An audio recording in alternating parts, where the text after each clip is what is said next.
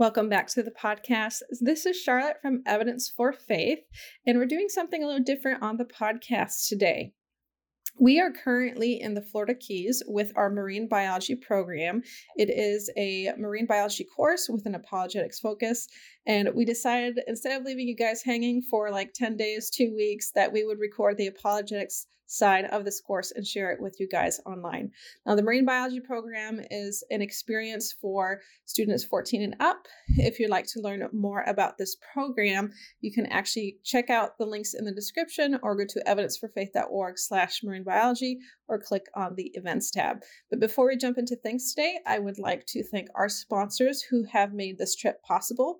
We have Lapota Enterprises, John and Abigail Lapota, Marv and Joey Susan, Michael and Denise Lane, Caleb and April Williams, Stitch It Custom Embroidery, and so much more, who provide a lot of the t-shirts and merchandise that we do for this trip.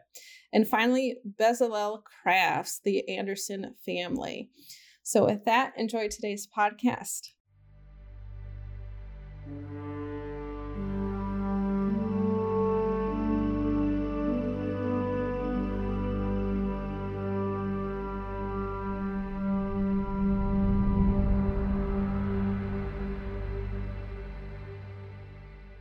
Well, we are on our last uh, written session that we have here, as we've had to make some adjustments in our timing here because of the rains and stuff that hit us. But as we go into this lesson tonight, now we've covered in the this series called What's Going On, from the beginning, how God created things, how man messed it up, how God fixed it, the pivotal point in human history, Jesus Christ coming, how he died to uh, redeem us, how he rose again uh, to give us eternal life, and then he arose back up into heaven. And um, as we saw last night, a lot of things going on right now that, wow, it's sort of strange. I was just reading before coming over here in the Jerusalem paper about how uh, They were, um, uh, a news group was interviewing some uh, Muslims up on the Temple Mount and um, asking them how they, they feel about what's going on with the Jews all coming in, like what I talked about last night. And they said, we're very afraid that the Jews are going to kick us off this mount and try and build their temple. That was really interesting because we just talked about that. But tonight, um, what we're going to do, so we... we Uh, are going to be looking at, none of this really makes a lot of sense unless there's some evidence for the Bible. Now, a lot of people have taken, like the resurrection, as we looked at, there's no other logical explanation when you look at um, the story of Jesus' resurrection outside that it definitely happened. And that he definitely lived and he definitely died. Those things happen. And so some people can go with that and they have the faith for that. But there are some people in the world today that just, they need more. People like from Missouri, like show me uh, type attitudes and stuff. And we come across people like that. You will come across people like that. Maybe some of you listening are people like that. And so some people require a little bit more evidence than uh, just out of the Word of God and stuff. And that's fine. That's one of the reasons Evidence for Faith exists, is to show evidence. That's the whole thing. Evidence that exists to help in your faith. And one of my favorite topics to go into and to talk on, and our website has a lot of these, has to do with archaeology. And tonight we're going to look at some, just a few, just a couple of, uh, I shouldn't say a couple, that means like two. My wife always points out to me, never say a couple when you mean, you know, several. But we're going to look at a few several. A bunch. There we go. I don't know what's on a bunch. Uh, we're going to look at a bunch. That sounds real good. Um, of supporting evidence for the truth that the Bible is real. And it's in the field of archaeology. I love when people come up to me and they say, science has disproved the Bible. And I, I, I say, have you ever heard of the, the science of archaeology? Because there has never been one provable archaeological discovery that disproves the Bible. Not one. Where there have been tens of thousands, maybe even more than just tens, might be into the hundreds for all I know now, um, of discoveries that support the Bible. that these things really happen.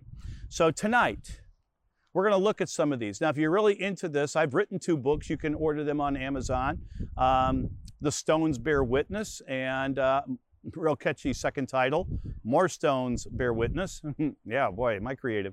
And then we're writing a third book on this. Um, Even more stones bear witness. Boy, am I creative. Uh, but anyway, we're looking at doing, uh, we're still doing this stuff. And we just went to Israel a couple of months ago, and we filmed even some segments, and everything like that is appearing on our website. And I go to places and I speak at many uh, conferences and, and churches and schools and stuff on this. So tonight, let's just take a look. Just, I know most of you have never seen or heard of some of these discoveries, but let me just show you what has been documented, and you can't really refute this because it's there. And you can go and you can see these, or you can go to the places you can see it, you can go to um, museums and see these things, but let me take you to a couple of these things here. First one I want to talk about is Joshua's altar.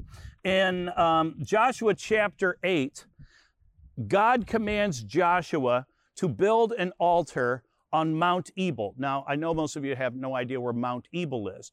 Mount Ebal is right across the valley from, there's a valley in between, between Mount Ebal and Mount Gerizim. It's where the woman at the well, down at the base of that mountain is Sychar, and that's where the woman at the well met with Jesus. And Mount uh, Gerizim is what the Samaritans thought was where uh, the temple should be built, and that's where God should be worshipped, instead of at the Temple Mount in Jerusalem. And so in Joshua, he gives on that mountain, the people are assembled on that mountain, and God gives blessings to the people. And then just right across that mountain is Mount Ebal. That's called the Mount of Curses. And God proclaims curses for anybody of the people of Israel, anybody who, who disobeys or doesn't believe or breaks the, the laws of God and stuff like this. Well, in the nineteen seventies, a guy by the name of Adam Zertal, an archaeologist, he's now dead, he died just a couple of years ago. Um, Adam Zertal went up on Mount Ebal to look around, because there's not, uh, there's not been, uh, at that time in the nineteen seventies, any archaeology done up there. And there's just a pile of stones all over the place. He started digging through the stones, and as he did this, he found something. And there's a picture of it there that I've given you. I'm giving you little pictures of these. And what you're seeing here is actually A, an altar. It's a huge altar. God told him to line it in plaster and then to write the law on it. That would be like the book of Deuteronomy. In the plaster is this thing hardened up on top of this mountain. And in Joshua eight thirty, Joshua is commanded to build this altar. Adam Zertal found it in nineteen seventy. And Israelis go up there in large groups and stuff, even to this day. As they did archaeology around here, um, around the, the site, they found out it's huge, um, like what the Bible would, um, at that time, altars and stuff were made. And th- it wasn't just a little pile of rocks. We're talking a very, very large altar here. And he also, Adam Zertal, found that the, this altar, he didn't know what he had at first. It took a long time for him to figure out what it was. He thought it was a, first he thought it was a house, then he thought it was a, some type of a fort or something. Finally, a Jewish rabbi explained to him that this is an altar. It was a friend of his, and he was like, oh my gosh. That story in the Bible is true. And it was even plastered, just like the Bible says. And they found that there.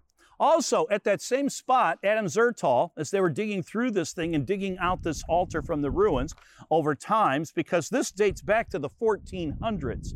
The fourteen hundreds is what the Bible says, when the Bible says Joshua came into the Promised Land, was right around the, the year fourteen hundred B C, give or take like five or ten years. But that was the time period it came in. And that's in the biblical record. In the book of First Kings chapter six, uh, Solomon um, is building the temple. And in this description in chapter six, it says, um, it is written down that um, Solomon built the temple four hundred eighty years after the Exodus took place. Well, um, if uh, Solomon built the temple, and we know what year roughly he built it, around nine sixty B C. If you go back, add four hundred eighty years to this, remember it's like negative numbers, it's B C, you're going back, it takes you right around fourteen hundred B C. So this fits the time frame of this whole story. And when they were digging there, they found, Adam Zertal found this little tiny piece. They're looking through all little pieces of rock, and they came across a little hard um, little thing. You can see the size of it even there. That's in um, uh, centimeters. It's only a couple of centimeters big. It's not very big. It's a small little thing. Looks like square, sort of a flat wafer. Um, but they realized this is not stone. It was lead. It was very heavy. And if you notice in the bottom picture I'm giving you there, it's got a crack that goes along uh, the longitudinal section. What this is, is a, an amulet. It was a piece of lead that had been folded out like a book. It is inscribed. There is writing in here. And then someone folded it over. Now, on Mount Ebal, that's the Mount of Curses.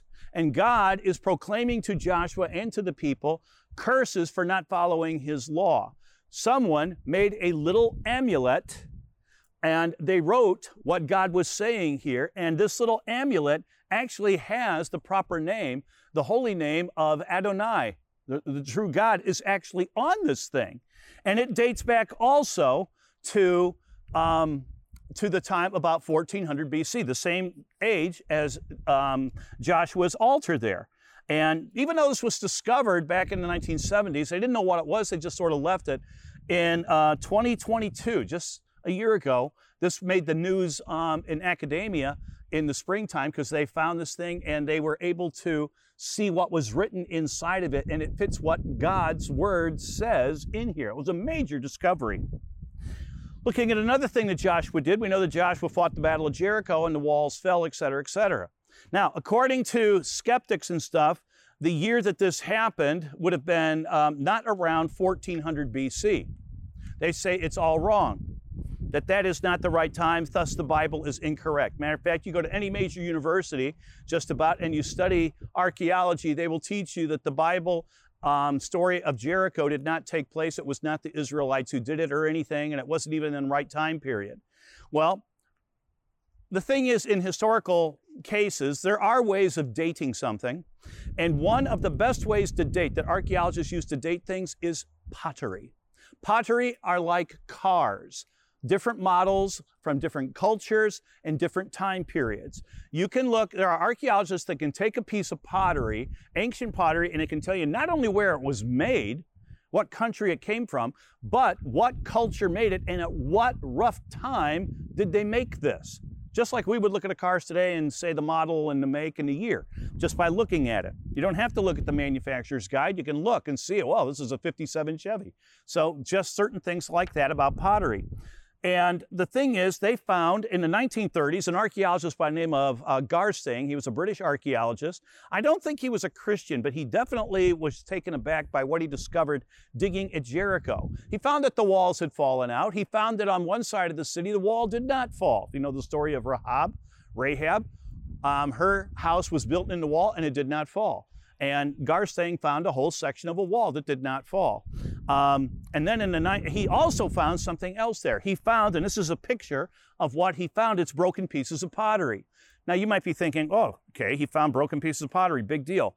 It's the artwork on here and the style that it is made and what it's made of tells us that this is called, it's a type of pottery called Cypriot pottery, which, if it's in Jericho, when the walls fell, fits the time frame of about fourteen hundred, again showing that the Bible is real, that the story of Jericho really did take place. Another dig was recently done there by Doctor Bryant Wood. He too found Cypriot pottery there. And so that does seem to fit the biblical story very well. It, these things really happened. Also concerning Jericho, Joshua told, um, was told by God Um, to tell the Israelites that when they take this city, it's a sacrifice, um, a first fruits offering, if you will, to God. They were not allowed to keep any of the relics or souvenirs.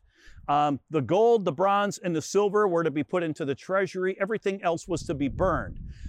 They're marching in from the desert. They have um, not been having the best food and stuff like this by what they were used to in Egypt. They've been eating manna for a long time and stuff. They come into this city at the harvest time. It tells us in Joshua that the city was conquered at the height of the harvest season. And they were told, do not take the harvest, but to burn the harvest. And as they excavated, uh, Garsing, Kathleen Kenyon in the nineteen fifties, uh, Bryant Wood in the nineteen nineties, they have found hundreds of clay pots, like you see in the picture here, large clay pots filled with grain that had been burnt. In other words, this city was not conquered by starvation, which is the, at that time, there weren't battering rams to conquer cities. They hadn't been invented yet. And the way you conquered a city basically was to surround it and starve it uh, into submission or cut off its water supply. Well, they had springs right in the, uh, in the city, so that wasn't going to help. But this city was conquered with all of the food in there. Whoever conquered this city, all critics agree, whoever conquered the city didn't take any of the food, they burned it. But who would do that? Any other culture, if you conquer a city, you're going to take the, the food out to feed your army and stuff. But that was not the case. In this case, all of the food was burned. This is very, very unique, very rare for something like this to happen. Yet hundreds and hundreds of clay pots have been found with burnt grain in them. This only makes sense if the biblical story is true, because Joshua was told, do not take any of the food, you burn it all. And that's exactly what they found. After Joshua conquered Jericho, he moves northward in his book. We get to Joshua chapter eleven. He goes after the Canaanite capital. Jericho is not that big of a place. But he goes up to, uh, in northern, um, up by Galilee, there was a large Canaanite city there, huge city for this time period, gigantic city. And that was the, uh, the city of Hazor. Looks like Hazor. Hazor was the capital of that land that God promised Abraham. Joshua goes to conquer it. And in doing so, he is told to burn it. And according to Scripture, if you go there, and it's one of my favorite places to go in Israel, I love to go there and look at tours and stuff, there's an ash layer at that city, in the ruins of the city, dating back to that time period, that you can see this city was burned. Not only that, the picture I'm showing you here is pictures of inside the palace. These are basalt stones. Basalt is an igneous rock, and the thing is, for it to crack like that, I've asked many geologists, how can you get a rock to crack like that? And they said it takes intense heat. These are rocks that have been exposed to very, very high heat. And this was in a place where they stored olive oil um, in the palace, and they had other things. It was a cedar palace and stuff, and it all caught on fire. It sits high on a hill, so it's got a nice breeze to feed all of this, um, the fuel that they have there, and the city burned. And that is evidence. It's all around the city. You can see this place was burned. Not only that, God told the Israelites, when you come into the land, there were a lot of idols and stuff there, and he commands them, you do not take the idols. You are to destroy the idols. Now, the way that you would do it is, like today, we might just throw it in a garbage can. That's not the way they did it in ancient times. To deface an idol, uh, one of the most common ways of doing it was to cut the head off of the idol and cut the hands and the feet off. It was like proclaiming a curse. What's really interesting, as I said, Hazor was a capital city, and agriculture, as we talked about last night, in ancient Israel, it was an agricultural place. And it was in the crossroads between the Hittites and Turkey, Egypt to the south, and to the east was the Babylonians. It's right in the crossroads, and Hazor sits on the major highway. So all you ha- what you have in ancient time are all these ancient cultures have representatives, or shall we say ambassadors there. These ambassadors come and they bring their idols. So Hazor would have idols from the Amorites, the Amalekites, the, um, the Hittites, the Canaanites, the Philistines, the Egyptians, the Chaldeans. They would have all of these idols there, and they have found these. But the odd thing about these idols, they've all been mutilated. There's a picture here of one with the head cut off, the feet were broken. Archaeologists sort of like fastened it back together. The hands were cut off. And there's just so many idols that um, these pictures here from the Israel Museum, there's so many idols that have been found there that they have mutilated, many of them having their head cut off. There was even an, a, another Sphinx. We know the Egyptian Sphinx down in, uh, in Egypt. People love to go there and see it. There was another Sphinx that was in Hazor, and it was broken up and mutilated. Well, who would do that? The Egyptians wouldn't mutilate their own gods. The Hittites wouldn't mutilate their own gods. The Chaldeans wouldn't mutilate their own gods. The uh, Philistines wouldn't mutilate their own gods. The Canaanites would not mutilate their own gods. The Amorites, the Amalekites would not mutil- mutilate their own gods. What culture would possibly do it? There's only one, the Hebrew people. And it was commanded to do this. And you see evidence of that. So, fascinating thing having to do with that. Let's move to another thing. Um, archaeologists were digging down in the Gaza Strip area. There's a city there called Gaza, thus the name Gaza Strip. And in Gaza, archaeologists a while back, not that long ago, were excavating. What they found was a Philistine temple. Now, this was really interesting. This temple dates back to the period of time that the book of Judges is taking place. And in this temple, the, the, the structure and the design of this temple showed that the basic uh, roof holding the whole temple and everything that this temple was supported by was all just on two stone columns. Two columns. And the columns, there's a picture over here, and I put a yellow circle around it. The columns are close together. Like you can, big guy could put his hand on one and put his hand on the other. Now, if you will go back into the book of Judges, and if you read chapter sixteen, twenty-one through thirty, about the death of Samson, Samson was captured by the Philistines. He was brought to Gaza. He was brought into the temple of Dagon, Uh, of the Philistines, and he died by putting his hands against these pillars and pushing them, and the whole place collapsed. This, a lot of people said that's just a mythical story. This temple is set up exactly as that story tells us.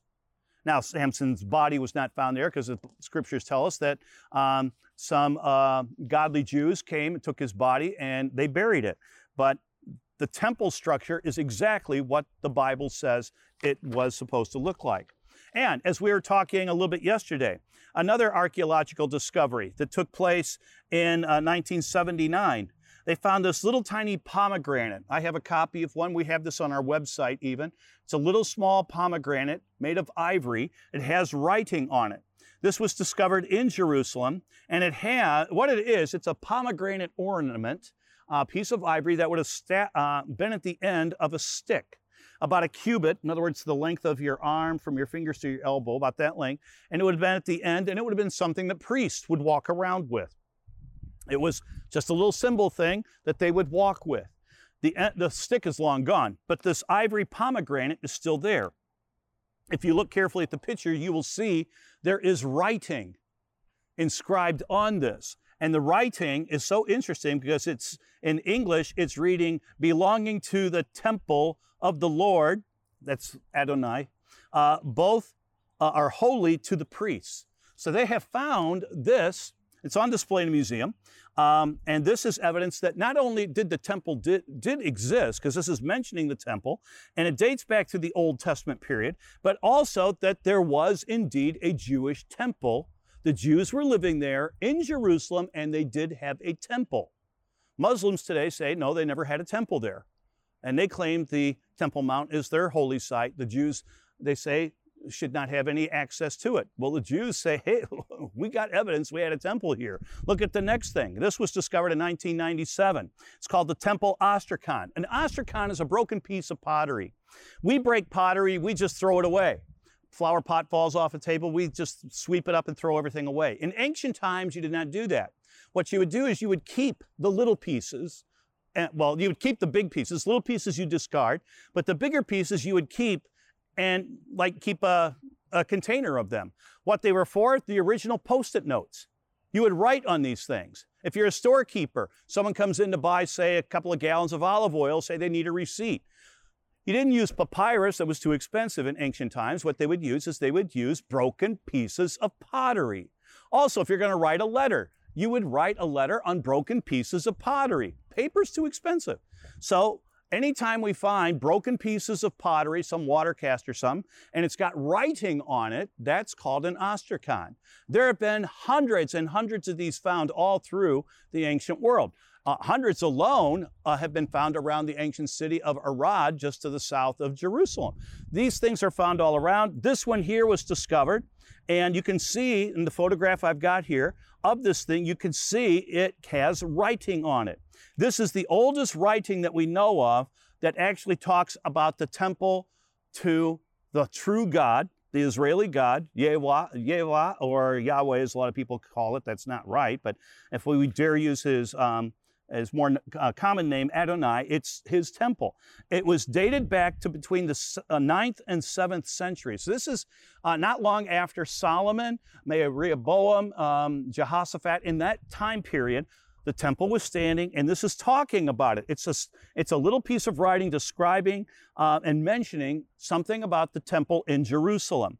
And that is evidence, again, that we see that the Jews did, in fact, have a temple there. Back in twenty twelve, uh, when I was in Israel and leading a tour, I came across over at one spot. We were at a place called Jezreel. And in Jezreel, um, we're sitting on top of this tell. It's a big hill where they built a city. The tell has not been excavated very much at that time. Now they're doing more work on it. But at the base of the tell, base of the bottom, we're looking over, as I'm sitting here looking out, you can see the Jezreel Valley where they did, uh, they used to raise grapes and stuff in ancient times. Beautiful, huge valley. Goes for miles, miles across, miles long. And as we were sitting there, I could see um, there was an archaeological dig going down at the base here. Didn't know what it was at first, but as I kept reading on it and researching what they, these archaeologists were digging, it ended up being, it was Doctor Norma Franklin was the person in charge of the dig, and she found that this is an old ancient wine press right there at the outside. It would have been outside the city walls, right there at the bottom of uh, the tell, right outside the city. And it's... Um, It's really interesting what you're looking at in the picture there, the big like swimming pool area. That's where they put the grapes. They would stomp the grapes. There's a crack in the back that goes straight to a big circular pool, just straight back. And then there's other pools here that they would put wine in and, and contain holes in the ground where they would set pots to put the wine in and, and stuff like this. The thing is, this dates back to the Old Testament time period. Also, not only that, um, there is a story in First Kings chapter twenty-one and Second Kings chapter nine about a guy by the name of Naboth, who Ahab, King Ahab and Jezebel had murdered so that they could claim his vineyard. And the Bible says it was a vineyard just outside the city wall, right there of Jezreel. Doctor Franklin and many others do believe that this is most likely, it's the only one found around there, and the Bible describes it being a big Uh, a big one. The king wanted it. It was really nice and stuff. And they believe this is most likely Naboth's vineyard and, and wine press, that this is where this that story takes place and stuff. And it fits the biblical description of where the Bible says this thing would have been. And if you study the, uh, those passages there carefully, you get an idea of where this sat. It was on the northeast side of the city, and that's right where they found this thing.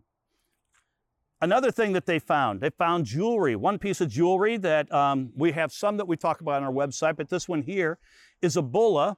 Um, the, the bulla is the little round thing that's there by itself, the clay, and then you can see there's a bronze ring. Both of these have writing on it. A bulla is how you sent letters. If you wrote like papyrus, you would fold up the papyrus, put a string around it and some soft clay into the string, and then you would take your ring or your signet sign and you would stamp it into the clay. It dries and then you mail it. And you know when you get a letter if it's been opened or not because the string and the, that clay piece would be broke off. Those clay pieces are called bulla. And this is a bulla and you can see there's writing on it. Now, this bulla was discovered in Jerusalem in nineteen ninety-one and has the name of a high priest actually on it. And it dates, um, it, it just so happens, the name on here is the high priest that is mentioned in Second Kings chapter twenty-two, the same guy.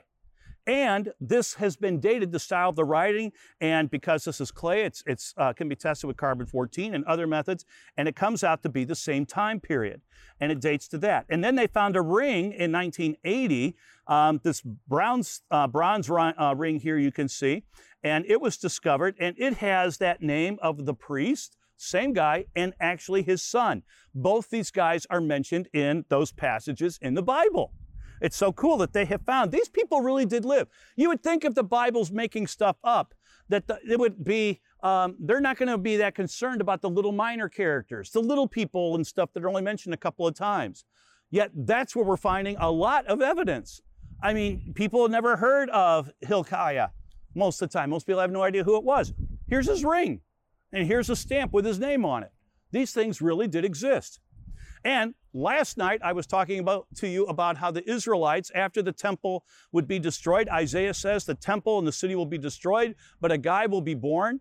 uh, in the future. It was about one hundred fifty years later. A guy by the name of Cyrus, who will be the king of the, of the Persians, and he will allow the city to be rebuilt. I talked about this last night. This is a picture of that cylinder that I was telling you about that has the history of it and how Cyrus did allow the Jews to go back to Jerusalem, rebuild their city, and rebuild their temple. And it's called the Cyrus Cylinder. And that's a library book. It's, uh, we have uh, on our website, you can see it. I have one sitting in my study, a copy of it, a museum copy, because all these things are in museums. But it's about so long, it's about this big around. And you would roll this over soft clay. It's written in the negative form, so it makes an impression, and then you can read it. And that's what's on there. Or when we were just in Jerusalem, um, Charlotte, I think, took this picture, and we um, walked over on uh, by the uh, very close to where the temple was. This is the Pool of Bethesda. Bethesda is very famous because in John chapter five, Jesus heals a man here who has been lame for a long time, and it is right where the description that we see from the Bible about where this pool should be, they have found it. It's about seventy-five feet underground that they have excavated out. You can see how they've done this. And you'll notice it's sort of green. There's no water much in there right now, but you can see the steps that came down into the pool. The rest of it is still underground, but you can see where this pool actually sat. This true, this is a true place. It's real. And also, we went down and um, we uh, have a picture here. Actually, I think I took this picture a long time ago. Um, in two thousand four, a sewage pipe broke in the uh, City of David, southern part of the city of Jerusalem. And as the pressure and stuff from the sewage pipe broke, water and other stuff was flowing through the, the mud, the brick, the debris, the sand, and it was just cutting out uh, Uh, like eroding sections away. And as they were trying to fix this thing very quickly, they soon noticed stone steps were forming. And they're like, what in the world is this? Immediately they ran up and they got two archaeologists that were working just a little bit ways up on a different site at the Gihon Spring. Ronnie Reich was one of them, it was his name. He came running down there and they said, what do you think this is? And he's watching as the water is washing us away and you see the stone steps. Um, Ronnie was standing at the opposite end where this picture is, and he was standing there, and he's looking at the water just cutting away uh, the debris, and it's revealing these stone steps going down. And he says, oh my gosh, this is a pool. And the pool that is supposed to be located at the end of Hezekiah's tunnel, which is just about where I took this picture standing there, he says, that is the Pool of Siloam, which again is mentioned in Scripture. It's in John chapter nine. That's where Jesus heals a blind man. He puts mud in the face, tells him to go wash in the Pool of Siloam. The Pool of Siloam is often used too in many of the, the holidays um, for the temple, the Second Temple period. They used it um, for many of the holidays to come down and get water because it was clean water, running water, living water that could be used Uh, for ceremonial purposes. It wasn't stagnant water and coming out of Hezekiah's tunnel. That has been found. But one of the most amazing, and I'll end on this one, one of the most amazing discoveries, people often ask, and I've been asked on this trip already by someone, how accurate is our Scripture? How accurate is the Bible? Um, if one of the most accurate translations that you can get hold of is a New American Standard. Also, and if you get the nineteen seventy-seven edition, it's probably a little bit more accurate than more um, the newest ones. Um, but that is one of the most accurate. Another one is the Interlinear Bible. Interlinear Bible, I know most people have never heard of it. It's the, it's actually in Greek and Hebrew and Chaldean. It goes back to, it's a copy of the oldest manuscript we have directly, and you can read the Greek, the Hebrew, and stuff. If you can read Greek and Hebrew, you can read this thing. So I have one. I use this frequently. It's one of my primary study Bibles that I use. And the thing is, um, this is a word, you know, those Bibles, like a New American Standard and Interlinear, they're word for word. What the translators did is they took the oldest manuscripts, copies of the oldest manuscripts, compared them, then looked at each word individually and tried to see what is the closest English equivalent Uh, in the New American Standard, what's the closest English equivalent to that word and meaning? And that's what they put together. So it's a very accurate translation. Another very popular translation is the N I V or the N L T. They are thought-for-thought translations. They don't go individually by words. They take a whole sentence or um, a couple of sentences. What's God trying to tell us? Let's put it into English and do that. That's a different way of translating. This is going word by word. Sometimes they're a little harder to read. They're more of a collegiate reading level. But how accurate are they? Well, In the year uh, nineteen seventy, as I told you last night, Israel is reclaiming the desert and building gardens out in the desert with drip irrigation that they're putting in. They were down by the Dead Sea at a place called En Gedi, which is where David used to hide. Um, there's caves all around there. Matter of fact, uh, this is where in the Bible, if you know the story, King Saul, who was chasing David, goes into a cave to go to the bathroom, and happens to be the cave that David's hiding in. That's the area where this is at. It's just desert all around uh, with a bunch of caves, cliffs all around and stuff like this. Well, they were digging to put pipes in to plant a date palm area uh, for dates. And as they were digging down, as they were digging, they hit a mosaic floor. Beautiful, original mosaic floor. It's huge. It's probably, I'm just going to guess here, I'm going to guess it's about, um, say, thirty feet across by about maybe sixty feet long. This is a big, big building. It was. It had been burned. It had been destroyed. The thing is, there's no, nobody knew anything about this even being there. It was a major discovery. Archaeologists came in. They excavated the place. You can go there. I love to take people there now.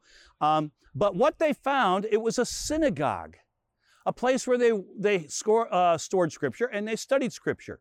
It dates back to just after the time of the apostles, somewhere, well, at least the burning um, took place, because we can date stuff of the, of, that was burned um, and test that, and there were com- some coins and stuff found that, took, um, that showed that it was around in the second century. So um, this is after Christ. But the thing is, it was a Jewish synagogue.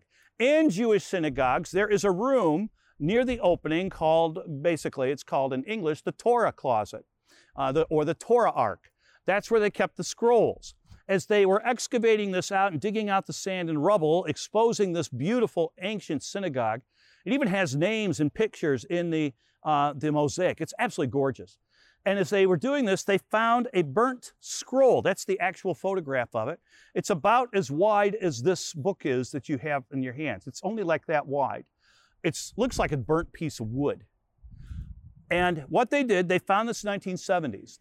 They knew it was a scroll, but it's a burnt, rolled-up scroll. They didn't know how to unroll it without destroying it.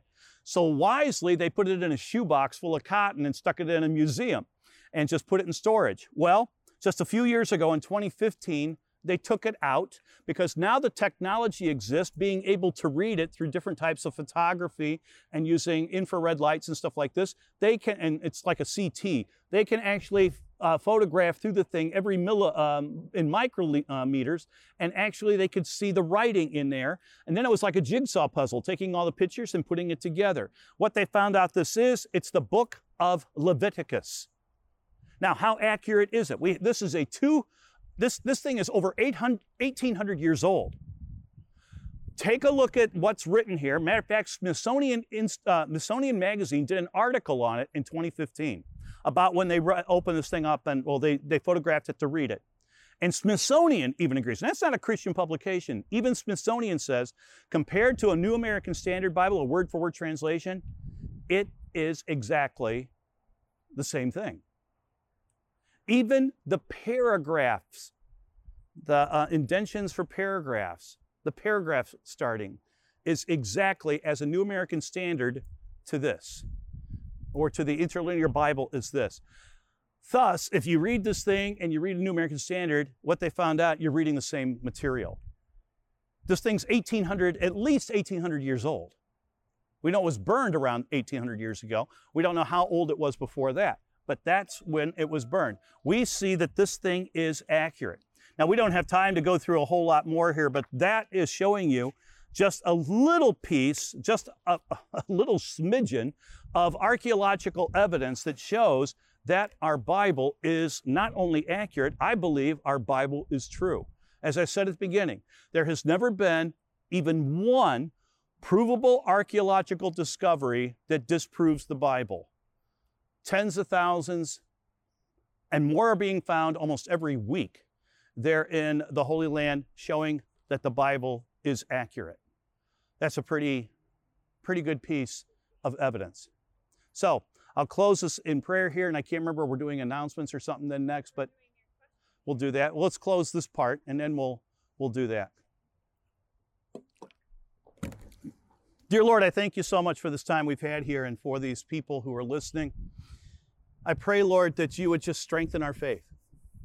Faith comes from you, comes from your word, I'm trying to show here that your word is true. So we ask, Lord, that you would help us to strengthen our faith, that just your word is real. This is not some mythical book. It's not some fairy tale. These things really did happen. These people really did live. And as we've already seen, Um, everything that Jesus said came true and is coming true, and he rose again, which shows that he is he truly is God and that his word is true, and he is the only way for eternal life, which is what he said. So I pray that you just strengthen our faith, and we thank you for the weather we have here tonight, that we can sit out here and do this. And just, Lord, give us a good night's rest, keep us safe, and help us as we continue in our studies down here. In Jesus' name, amen. I hope you enjoyed today's episode on the podcast. Now, if you'd like to learn more about the Marine Biology program or even become a sponsor yourself for the twenty twenty-four trip, you can find out more about this program by clicking the links in the description or visiting evidence for faith dot org slash marine biology, or click on the events tab on our website. And with that, have a wonderful rest of your day.